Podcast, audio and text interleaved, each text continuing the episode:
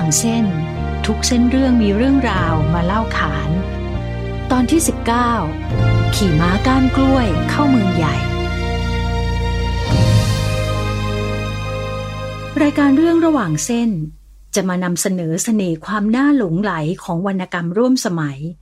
ที่มีทั้งประเด็น แง่คิด และการเชื่อมโยงกับบริบทของสังคมไทยในแต่ละยุคสมัย ซึ่งก็มีความหลากหลายของวิถีชีวิตผู้คนต่างๆ สะท้อนอยู่ในผลงานแต่ละชิ้นที่ยกมา หนังสือที่จะนำมาชวนคุยในตอนนี้นะคะ ก็คือม้าก้านกล้วยของไพวรินขาวงาม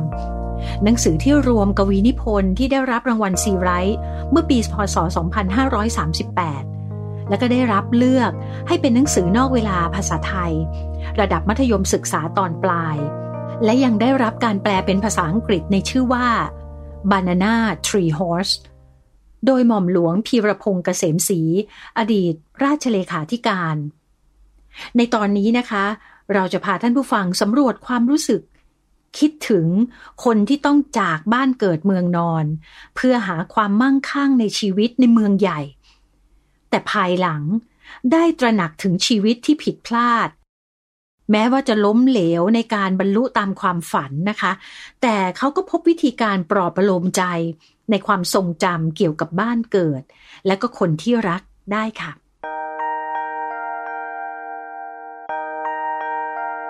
หนึ่งฝัน พ่อฝัน ต่อฝันลูก ฝันนั้น ฝันถูกหรือฝันผิดหนึ่งฝัน ลูกเที่ยวตระเวนทิศ เฉียดชิด ผิดชอบ ชั่วดี ด้วยมือพ่อต่อเติมปรารถนา ตัดก้านกล้วยทำม้าให้ข้าขี่ ก้านกล้วยหนึ่ง ม้าหนึ่ง จึงจรลี ต่อฝันพ่อต่อวิถีที่ฝันนั้น ขี่ม้าก้านกล้วย เป็นการละเล่นของเด็กไทยนะคะ โดยอาศัยก้านกล้วยที่ปลูกไว้ตามบริเวณข้างบ้านหรือว่าในสวนที่บ้านนี่แหละ ซึ่งผู้ใหญ่นะคะ ก็มักจะทำให้เด็กๆเเล่น เพื่อความสนุกสนานเพลิดเพลินค่ะไพวรินขาวงามนะคะ ใช้ม้าก้านกล้วย เป็นชื่อหนังสือรวมกวีนิพนธ์เล่มนี้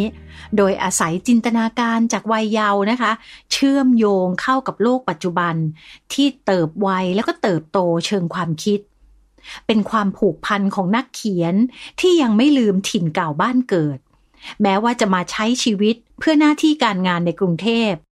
แต่อารมณ์ทวินหาต่อทุ่งนา และก็น้ำใสใจจริงของคนชนบทเนี่ย ก็ยังคงมีอยู่ไม่เสื่อมคลายนะคะแล้วก็เป็นจุดเริ่มให้กวีอาสา เป็นสารถีขี่ม้าก้านกล้วย หนีโลกแห่งความแออัดแบบวิถีเมือง ทยานสู่โลกแห่งความงาม ธรรมชาติแบบวิถีชนบท เพื่อนำมาสู่การคิด การตริตรอง และก็การแสวงหาถิ่นใดที่ควรค่าแก่การรอนแรมมาพักพิง และชื่นชมความงาม ในระดับจิตวิญญาณเลยนะคะหมาการกล้วยเนี่ย ในกวีนิพนธ์เล่มนี้ กวีก็ตั้งใจจะใช้สื่อสารเชิงสัญญลักษณ์นะคะ เพราะว่าม้าก้านกล้วยเป็นสัญลักษณ์สองประการด้วยกัน ประการแรกเนี่ยค่ะ หมายถึงวัฒนธรรม หรือว่าภูมิปัญญาท้องถิ่นนะคะ ส่วนประการที่สองเป็นสัญญลักษณ์แทนคนอีสานที่โยกย้ายเข้าสู่เมืองค่ะ กวีนิพนธ์ม้าก้านกล้วย ได้แบ่งออกเป็นสามภาคด้วยกันนะคะ ภาคที่หนึ่งก็คือแผ่นดินถิ่นทุ่ง ภาคที่สองแผ่นดินถิ่นเมือง และก็ภาคที่สามนะคะ แผ่นดิน ถิ่นใด ภาคที่หนึ่งค่ะ แผ่นดินถิ่นทุ่ง เป็นเนื้อหาพรรณนาเรื่องของความรัก ความงาม ความผูกพันต่อแผ่นดินอีสาน กวีสามารถถ่ายทอดความงาม ความละเมียดละไมของแผ่นดิน ธรรมชาติ แล้วก็วิถีชีวิตของมาตุภูมิ ได้อย่างประณีตงดงาม ในกวีนิพนธ์หลายบทนะคะ เช่น จ้าสาวใบตอง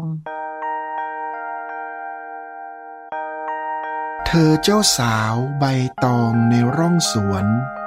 เคยขอนวลมาพอห่อข้าวขาว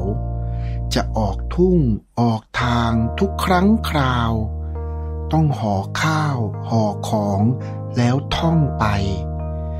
จึงยามหิวแกะห่อก็ข้าวหอม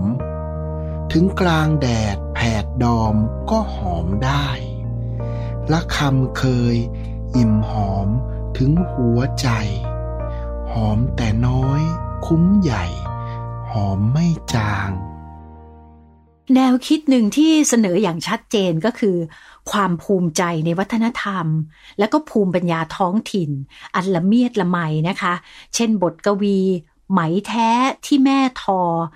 ซึ่งก็เป็นบทกวีที่มีชื่อเสียงมากของไพวรินเช่นกันค่ะ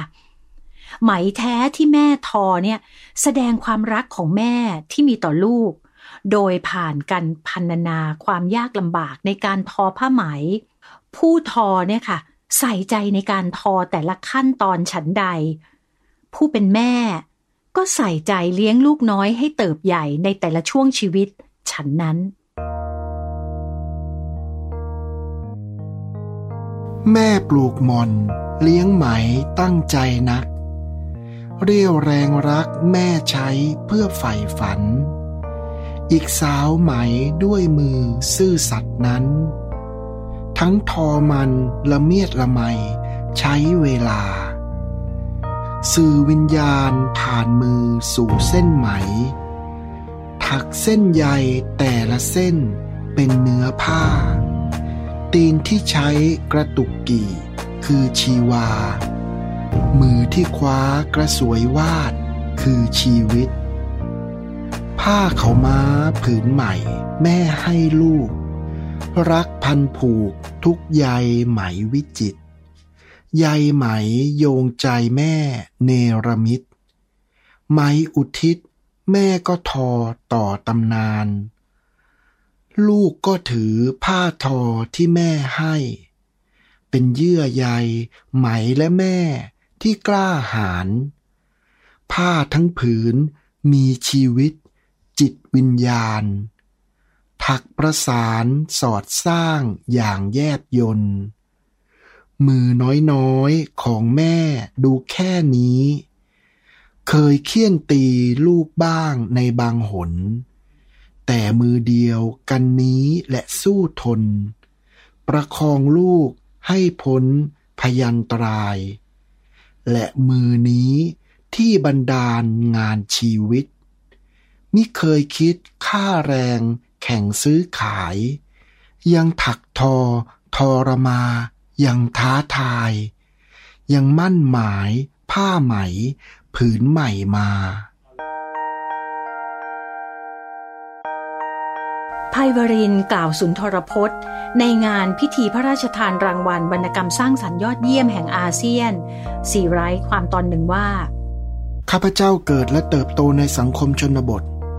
ด้วยชีวิตจิตใจแบบเกษตรกรเยี่ยงพ่อแม่พี่น้อง ปู่ย่าตายาย และคนในสังคมเกษตรกรรมทั่วไป ในช่วงหนึ่งโดยไม่รู้ตัวนะ ว่าจะต้องเขียนกรอนแล้วจะต้องมีเรื่องเล่า หรือสตอรี่อะไรภาษาฝรั่งนะมันเป็นสัญชาตญาณว่าพอเขียนพอนึกถึงการเดินทางผมก็นึกถึงมากานกล้วย คิดถึงพ่อ ตอนนี้พอมาหมายแท้ที่แม่ทอเนี่ยก็คิดถึงแม่ แล้วแม่ผมเป็นคนทอผ้า ทอผ้าขม้า ทอผ้าสิ้น บางครั้งเนี่ย เวลาไปใช้ชีวิตที่อื่น แล้วกลับบ้านเนี่ยพ่อแม่ไม่มีเงินทองให้ส่งค่ารถอะไรคือเราก็ต้องมีของตัวเอง สิ่งหนึ่งที่จะได้รับเสมอก็คือผ้าสำหรับลูกผู้ชายก็คือผ้าขาวม้านั้นผมก็เลยมันมันนึกถึง ต่อมาเนี่ย บทนี้มีครูสลาคุณวุฒินำไปทำเป็นเป็นเพลง ให้คุณตายวรไทยขับร้อง เขาก็จะเปลี่ยนเพศของ อย่างผมเนี่ยผ้าขาวม้าก็คือลูกผู้ชายใช่ไหมแต่พอคุณต่ายอรไทยขับร้องเนี่ยครูสลาก็ไปเปลี่ยนเป็นผ้าสิ้น ลูกผู้หญิงที่ที่พ่อแม่ก็ต้องให้ผ้าสิ้น ลูกผู้ชายพ่อแม่ก็ให้ผ้าขาวม้าก็แรงบันดาลใจจากชีวิตจริงเหมือนกัน แต่ว่าการที่ผมพูดถึงแม่ทอผ้า ผมไม่ได้เขียนในฐานะที่ว่าโอ้เป็น ศิลปะการทอผ้าประจำหมู่บ้านหรืออะไรอย่างนั้น ตอนจบเนี่ย มันจะเป็นเรื่องของชีวิต ก็คือแม่ทอผ้าแล้วก็ทอทอชีวิตของลูกด้วย แล้วก็ผมก็ต้องถักทอชีวิตของตัวเอง คือตอนจบจะพูดว่าผ้าชีวิตผืนใหม่จะต้องงามแต่ว่าเปิดฉากมาด้วยเรื่องการที่แม่ปลูกหมอนเลี้ยงใหม่ตั้งใจนัก เรียวแรงรักแม่ใช้เพื่อใฝ่ฝัน ทั้งสาวไหมด้วยมือซื่อสัตย์นั้น ทั้งทอมันละเมียดละไมใช้เวลา ไหมแท้ที่แม่ทอไพวรินประพันธ์ขึ้นด้วย ชีวิตจิตใจแบบเกษตรกรโดยแท้นะคะ เขาเกิดและก็เติบโตขึ้นมา ในสภาพแวดล้อมของสังคมชนบทค่ะ ซึ่งครอบครัวเนี่ยก็ยังอยู่กันในลักษณะของครอบครัวขยายนะคะ และการผลิตเนี่ยก็ยังผลิตในลักษณะอุตสาหกรรมในครัวเรือนค่ะ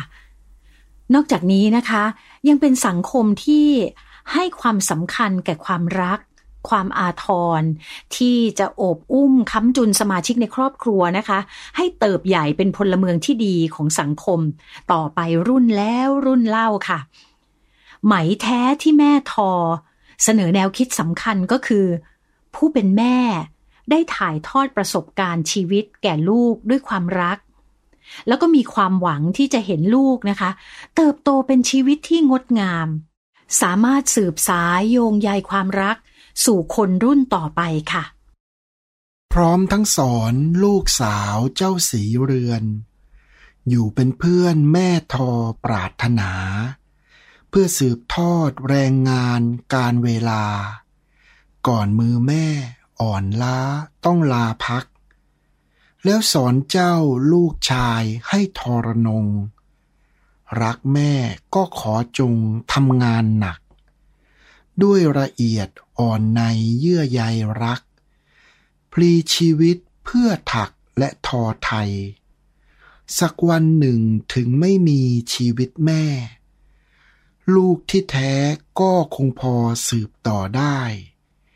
แม่ก็ทอ ลูกก็ทอ ต่อเส้นใยผ้าชีวิต ผืนใหม่จะต้องงามไพวรินใช้การทอผ้าไหม เป็นวัสดุในการสื่อแนวคิดสำคัญดังกล่าวนะคะ โดยลำดับความคิดอย่างมีเอกภาพและก็สัมพันธภาพด้วยค่ะทำให้ผู้อ่านเนี่ยสามารถเชื่อมโยงความคิด สู่ภาพการทอผ้าชีวิต ผ้าชีวิตเนี่ยนะคะ เป็นคำกุญแจสำคัญของบทกวีบทนี้เลยค่ะไพวรินเปรียบชีวิตเป็นผ้า การอบรมบ่มเพาะชีวิตของสมาชิกในครอบครัวเนี่ย ก็เปรียบเสมือนการทอผ้าไหม ผู้ทอผ้านะคะ ก็จะต้องทอผ้าด้วยความรักและก็ความเอาใจใส่ นับตั้งแต่การปลูกมอน การเลี้ยงไหม การสาวไหม แล้วก็ทอเส้นใหญ่นะคะ ทุกกระบวนการ ผู้ทอก็จะต้องทำอย่างตั้งใจ ซื่อสัตย์และก็ละเมียดละไม ทุกเส้นไหมนั้นเนี่ยก็จะมีวิญญาณ ผ้าทั้งผืนนั้นก็จะมีชีวิต ทั้งนี้ด้วยมือน้อยๆของผู้ทอฉันใด ผู้เป็นแม่ก็ต้องเลี้ยงดูลูกของตนด้วยความรักความเอาใจใส่ ฟูมฟักด้วยความทนุถนอม ด้วยมือน้อยๆของแม่ฉันนั้นเลยค่ะ มือน้อยๆ ของแม่นี่เองนะคะ ทอประสานสอดสร้างชีวิตของลูก แล้วก็ปรารถนาให้ลูกได้สืบทอดต่อตำนาน ก็คือการรับแล้วก็สืบทอดวัฒนธรรมการเลี้ยงดูสมาชิกของครอบครัว ด้วยความรักความอาทร สู่คนอีกรุ่นหนึ่งไปด้วยนะคะ กวีเนี่ยได้ชี้ให้เห็นว่า การโอบอุ้มฟูมฟักชีวิต ด้วยความรักความอาทรเนี้ย จะเกิดขึ้นได้ ก็เพราะผู้เป็นแม่ ตระหนักและก็สำนึกว่า ต้องพลีชีวิต คือต้องอุทิศต้องเสียสละในการถักทอชีวิต ให้เป็นผ้าผืนใหม่ที่งดงาม อันหมายถึงชีวิตที่มีสำนึกในความเป็นไทย คือเป็นชีวิตที่สำนึกในค่าของความเป็นคนสำนึกในพลังของการสร้างสรรค์ของตนค่ะ ด้วยจิตสำนึกของความเป็นไทยนี่เองนะคะ ที่จะปลุกกระตุ้นให้เราเชื่อมั่นในศักยภาพ แล้วก็พลังของการถักทอ ผ้าชีวิตแต่ละผืนเนี่ยให้ดำรงอยู่ในสังคมอย่างสง่างาม รุ่นแล้ว รุ่นเล่า กวีนิพนธ์เล่มนี้นะคะ ยังเสนอภาพของคนชนบทที่โยกย้ายเข้าสู่เมือง เข้ามาเป็นแรงงานในเมืองใหญ่ เผชิญกับสภาพของเมืองใหญ่ที่เอารัดเอาเปรียบ แข่งขันแล้วก็ไร้น้ำใจ กวีเนี่ยได้นำเสนอด้วยน้ำเสียงคร่ำครวญโหยหา อะไรอาวร ในชะตากรรมของคนอีสาน ที่ต้องผจญกับความเปลี่ยนแปลงอันรวดเร็ว แล้วก็หลากหลาย แล้วก็ต้องปรับใจให้รับสภาพกับความเสื่อมสลายของอุดมคติเดิมด้วยค่ะ ในภาคสองนะคะ แผ่นดินถิ่นเมือง กวีพรรณนาถึงชีวิตในกรุงเทพมหานคร ที่ลูกชาวนานะคะ ต้องมาอาศัยอยู่ เป็นสภาพของปัญหาอันซับซ้อนของกรุงเทพค่ะ ปัญหาสังคม สิ่งแวดล้อม แล้วก็ปัญหาอันบีบคั้นต่างๆ ของสังคมเมืองนะคะ เป็นภาพที่กวีพรรณนาถึงความหม่นหมอง เป็นเมืองในม่านหมอกของความเศร้า โดยเฉพาะในใจของผู้แปลกถิ่น กวีจำใจต้องมาเผชิญกับชีวิตอันเปลี่ยนแปลงไปจากเดิมอย่างสิ้นเชิง ทั้งยังต้องเผชิญกับอุปสรรคปัญหา และก็ความรันทด ลึกซึ้ง ด้วยตระหนักว่าไม่สามารถกลับไปหาอดีตได้แล้ว แต่ก็ไม่สามารถไปสู่ความสำเร็จอันมุ่งหวังได้เช่นกัน หนึ่งคนทุกสะท้อนแทนคนแสนล้าน ผู้พลัดบ้านพรากเรือนสะเทือนสมัย แค้นเพียงหนึ่ง ประหนึ่งแค้นอีกแสนใจ โลกจะลุกเป็นไฟ เพราะใจแค้น เขาคับข้องร้องถามถึงพรุ่งนี้ ใต้แสงดาวเหนือวิถีที่เปลี่ยวแสน กลับไม่ได้ ไปไม่ถึงเพียงครึ่งแดน ข้างถนนจะเหมือนแม้นเป็นเรือนตาย กวีได้พรรณนาถึงความเจ็บปวดที่ได้รับในฐานะลูกอีสานคนหนึ่ง ซึ่งแสดงให้เห็นว่ากวีเนี่ยกำลังพูดแทนกลุ่มชนที่ร่วมชะตากรรมเดียวกัน อีกจำนวนมหาศาลเลยนะคะ มีทั้งกลุ่มกรรมกรในโรงงาน คนเฝ้ายามในเมือง หญิงบริการ หรือว่าหนุ่มนักร้องนะคะ เนื้อหาในภาคที่สองก็คือ แผ่นดินถิ่นเมืองเนี่ยค่ะ จึงเป็นการพรรณนาให้เห็นสภาพอันรันทดของกรุงเทพ หรือนครใต้แสงดาว ซึ่งเป็นที่รวมแห่งความทุกข์อันหลากหลายที่ไม่อาจหลบลี้หนีไปได้นะคะ แต่ก็ต้องเผชิญอยู่ทุกค่ำเช้าอย่างอดทน อย่างรันทด และก็อย่างเจ็บปวดสิ้นหวัง เดี๋ยวนี้ใครเขาก็หมายไปเมืองกอก ทิ้งบ้านนอกไปขายแรงงานในแหล่งสวรรค์ขาเหงื่อเค็ม เลือดแดง แข่งรวยกัน บ้างบุกค้ากำปั้น ฝันถึงเงิน และแม้ว่าจะหวังจะกลับไปสู่แผ่นดินอีสานนะคะ ก็ไม่อาจจะหวังได้ค่ะ เพราะว่าอีสานแสนงามนั้นเนี่ย ก็ได้เปลี่ยนแปลไปหมดแล้วไพวรินได้พรรณนาถึงความล่มสลายของสังคมชนบทในอีสาน ความล่มสลายของชาวนา และก็ความล่มสลายของค่านิยมเดิม ชาวนาต้องทิ้งบ้านเกิด ทิ้งความสมถะเรียบง่าย ความเป็นอิสระของชนบท มาเป็นแรงงานในเมืองหลวงนะคะ มุ่งแสวงหาเงินทองและก็ความมั่งคั่ง เพื่อนำวัตถุ และก็ความมั่งคั่งเนี่ยกลับบ้านเกิด อันเป็นการสร้างค่านิยมแห่งการบูชาวัตถุให้เพิ่มพูนขึ้นในชนบทด้วยนะคะ ความเปลี่ยนแปลงและก็ความสูญสลายของคนอีสานในอดีตเนี่ยจึงยิ่งทำให้ความโหยหา ความอาลัยของกวีเนี่ยนะคะ มีความเจ็บปวด มีความรันทดมากยิ่งขึ้น เพราะดูเหมือนว่าจะหาความหวังไม่ได้เลย ที่จะให้อดีตอันงดงามเนี่ยกลับคืนมาอีก ในภาคที่สามนะคะ แผ่นดินถิ่นใด กวีได้พยายามปลงใจยอมรับสภาพแห่งการพลัดพรากจากถิ่นเดิม และก็ความโหยหาอันลึกซึ้งที่ไม่อาจเลือนหายไปได้ หรือมิฉะนั้นนะคะ กวีก็จะแซงทำใจชื่นชม ประชดความทุกข์ ความเจ็บปวดของตนเอง ดังเช่น บท นรกของเรา นรกเราสบายดีนะที่รัก ยิ่งอยู่นาน ยิ่งตระหนักทั้งร้อนหนาว ดูโน่นสิ ฟ้านี้ยังมีดาว ส่องประโลมรวดร้าวจนเรืองไร นรกเราสงบดีนะที่รัก คุ้มพำนักเย็นชืดทั้งมืดไหม เรายังรักที่นี่กว่าที่ใด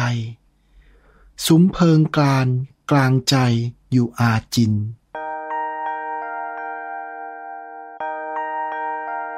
กวีใช้น้ำเสียงประชดตนเองว่า อยู่ในนรกนั้นสบายดี สร้างอารมณ์สะเทือนใจแก่ผู้อ่านพอๆกับการประกาศอย่างเจ็บปวดของกวีเองว่า ความฝันนั้นตายซะแล้ว แม้กวีนะคะ จะพยายามฝันเพียงไรก็ตาม และในความเจ็บปวดนั่นเองนะคะ กวีก็ต้องใคร่ครวญถามใจตัวเอง แทนมนุษย์ร่วมสมัยอีกจำนวนไม่น้อยนะคะว่า ชีวิตนี้มุ่งหน้าไปทางไหน ในท้ายที่สุด ของความหม่นหมองสิ้นหวัง กวีจบด้วยบทคร่ำครวญซึ่งเป็นการร่ำไห้กับอดีต เป็นครั้งสุดท้าย ก่อนที่จะกล้าหาญพอจะวาดหวังอนาคตที่งดงาม ท่ามกลางหยาดน้ำตาและก็ความอาลัยเสียดายอดีต ที่จะไม่หวนกลับมาอีกแล้วค่ะ เราร่ำให้ร่วมกันสะเถิดหนอ หยาดน้ำตาจะหยาดล้อโลกแหลกเหลว ชุ่มชำระชะใจ ดุดไฟเปลว วินาทีนักขอบเหว แห่งหายนะ โหยให้ให้ห่วงอดีต อันหอมหวาน ผ่านไปแล้วกับตำนานอันกักขระ ยังแต่รอยเวทนาแห่งสาระ อันจเลือนกับกาละของโลกามาการกล้วย แม้ว่าจะเป็นบันทึกการเดินทางอันแสนเจ็บปวดของลูกชายชาวนามาสู่กรุงเทพนะคะ แต่ก็เป็นบันทึกความรู้สึกร่วมของชนกลุ่มใหญ่ไม่น้อยเลยในสังคมไทยค่ะมาการกล้วยเหล่านี้นะคะ อาจจะถือเป็นตัวแทนของความเปราะบาง อ่อนโยน ของวัฒนธรรมไทยในอดีตก็ได้ ซึ่งกำลังถูกทำร้ายจากความเจริญทางวัตถุในสังคมเมืองค่ะ การคร่ำครวญอะไรของกวี จึงแทนเสียงคร่ำครวญอันเงียบสงบของกลุ่มชนอีกมากมาย ที่ต้องยอมรับความสูญเสียสิ่งอันมีค่า อันเป็นที่รักไป โดยไม่สามารถที่จะปกป้องไว้ได้ค่ะ เถิดร่ำให้ร่วมกันสักวันเถิด ระงมเปิดสักราชแห่งวาดหวัง เพื่อแดดเช้า ชื่นเช้า อีกคราวครั้ง ดอกไม้ใหม่ จะสะพรั่งทั้งสวนมนุษย์ กวีนะคะยังเชื่อมั่นว่า มนุษย์ย่อมมีปัญญาอันเข้มแข็งพอ ที่จะผ่านเวลาอันเจ็บปวดเหล่านี้ค่ะ แล้วก็จะใช้ความฝันของตนเนี่ย สร้างอุดมคติใหม่ ๆ อันงดงามกว่าเดิมขึ้น เพื่อให้ความดีความงามใหม่ ๆ ของอุดมคติใหม่ ๆ เนี่ยนะคะ ได้ผลิบานไว้ประดับโลก เพื่อความสุขร่วมกันของมนุษยชาติ ซึ่งในที่นี้นะคะภัยวรินขาวงาม กวี นักเขียน และคอลัมนิสต์ชาวไทย เจ้าของรางวัลซีไรต์พศ 2538 จากหนังสือรวมบทกวี ม้าก้านกล้วย และศิลปินแห่งชาติ สาขาวรรณศิลป์ประจำปีพศ 2558 ได้มาฝากแง่คิดเอาไว้ค่ะม้าก้านกล้วยเนี่ยรวมเล่มพิมพ์ครั้งแรกในปี 2538 แต่ในตัวบทซึ่งต่างกรรมต่างวาระเนี่ยบางบทก็เริ่มตั้งแต่ปี 2532 ซึ่งค่อนข้างนาน เช่นหมายแท้ที่แม่ทออะไรเงี้ย ตัวที่เป็นชื่อเล่มมาก้านกล้วยเนี่ย น่าจะเป็นปี 2534 แล้วต่อมาใช้เป็นชื่อเล่มใหญ่ในการรวมเล่ม ตัวบทก็น่าจะเป็นมาจากแรงบันดาลใจที่เกิดจากภาพจำในในวัยเด็กของตัวเองนะครับเชื่อว่าอย่างอย่างวันหนึ่งเนี่ย ผมพบว่าตัวเองกลายไม่ใช่คนบ้านนอกแล้ว ไปเป็นไปอยู่ในเมืองใหญ่ ไปอยู่ในกรุงเทพ ไปอะไร ทั้งที่จริง ๆ แล้วไม่ไม่เคยคิดจะไปอยู่กรุงเทพเลย แต่มันต้องไปอยู่แล้วต้องไปต่อสู้ชีวิตอะไร หางานหาอะไรต่างๆ ก็เลยวันหนึ่งมันเกิดแรงบันดาลใจขึ้นมาว่า เอ๊ะตอนเด็ก พ่อเคยทำม้ากานกล้วยให้ขี่ แล้วในการเล่นม้ากานกล้วยนั้นมันก็จะมีปืน ปืนกลเขาเรียกปืนกลแล้วก็พอรูดปุ๊บมันจะมีเสียงดังปังปับปับปับอะไรนี้ อันนี้มันก็เป็นแค่ภาพจำที่ต่อมากลายเป็นแรงบันดาลใจใช่ไหมผมไปอ่าน วรรณกรรมอย่างคุณช้างคุณแผนหรืออะไรเนี่ย มันมันมีเกี่ยวกับม้านะม้าแต่จริงๆม้ากันก็เป็นเป็นการละเล่นของคนไทย ซึ่งอาจจะมีทั่วทุกภาคนั่นแหละ พอผมคิดถึงคำนี้ได้ ผมก็ก็เริ่มเขียนว่าประมาณว่าด้วยมือพ่อต่อเติมปรารถนา ตัดก้านกล้วยทำม้าให้ข้าขี่อะไรประมาณนี้เหมือนกับว่า ม้าของพ่อนั่นแหละ ที่ทำให้ชีวิตผมต้องเดินทาง แล้วปืนกลที่ทำจากก้านกล้วยนั่นแหละ ที่ทำให้ผมต้องไปต่อสู้ชีวิต การละทิ้งบ้านเกิดเมืองนอน เพื่อแสวงหาความเจริญในชีวิตในเมืองนะคะ ถือเป็นเรื่องปกติของคนไทยจำนวนมากการย้ายถิ่นฐานนี้นะคะทำให้ต้องยอมเปลี่ยนแปลง รูปแบบการใช้ชีวิต เพื่อแลกกับจุดมุ่งหมาย หรือว่า อนาคตที่ดีขึ้น แต่ยังไงก็ตามนะคะ หลายคนอาจจะค้นพบว่า การตัดสินใจครั้งนี้ มันจะมาพร้อมกับราคาที่ต้องจ่าย ไม่ว่าจะเป็นด้านอารมณ์ หรือว่าจิตใจ โดยเฉพาะอย่างยิ่งนะคะ เมื่อเผชิญกับความล้มเหลว ที่อาจจะเกิดจากสาเหตุหลายประการค่ะ ไม่ว่าจะเป็นการศึกษาที่เหมาะสม อาจขัดขวางความก้าวหน้าในท่าที่การงาน สภาพแวดล้อมที่ไม่คุ้นเคย ก็อาจจะเป็นอุปสรรคสำคัญในการเติบโต แล้วก็การแข่งขันที่รุนแรงเนี่ยนะคะ อาจจะมากเกินกว่าที่จะรับมือไหว และผลที่ตามมาก็คือ หลายคนค่ะ อาจจะหวนคิดถึงบ้านเกิดของตน แล้วก็ตกอยู่ในสถานการณ์บังคับ ให้เผชิญหน้ากับความเป็นจริงที่สิ้นหวังแต่อย่างไรก็ตามนะคะ จากเรื่องธรรมดาและก็ความรู้สึกร่วมนี้นะคะ หากมองให้เป็นมรดกของความทรงจำและก็วัฒนธรรมที่มีพื้นฐานมาจากความรู้สึกสูญเสียตัวตน เราก็อาจจะยังหาแรงบันดาลใจ เพื่อก้าวไปข้างหน้าได้ ในขณะที่ยังคงไว้ซึ่งชีวิตในเมืองค่ะ เรื่องระหว่างเส้น ทุกเส้นเรื่องมีเรื่องราวมาเล่าขาน ติดตามรับฟังรายการเรื่องระหว่างเส้นได้ทาง www.thaipbspodcast.com และแอปพลิเคชัน Thai PBS Podcast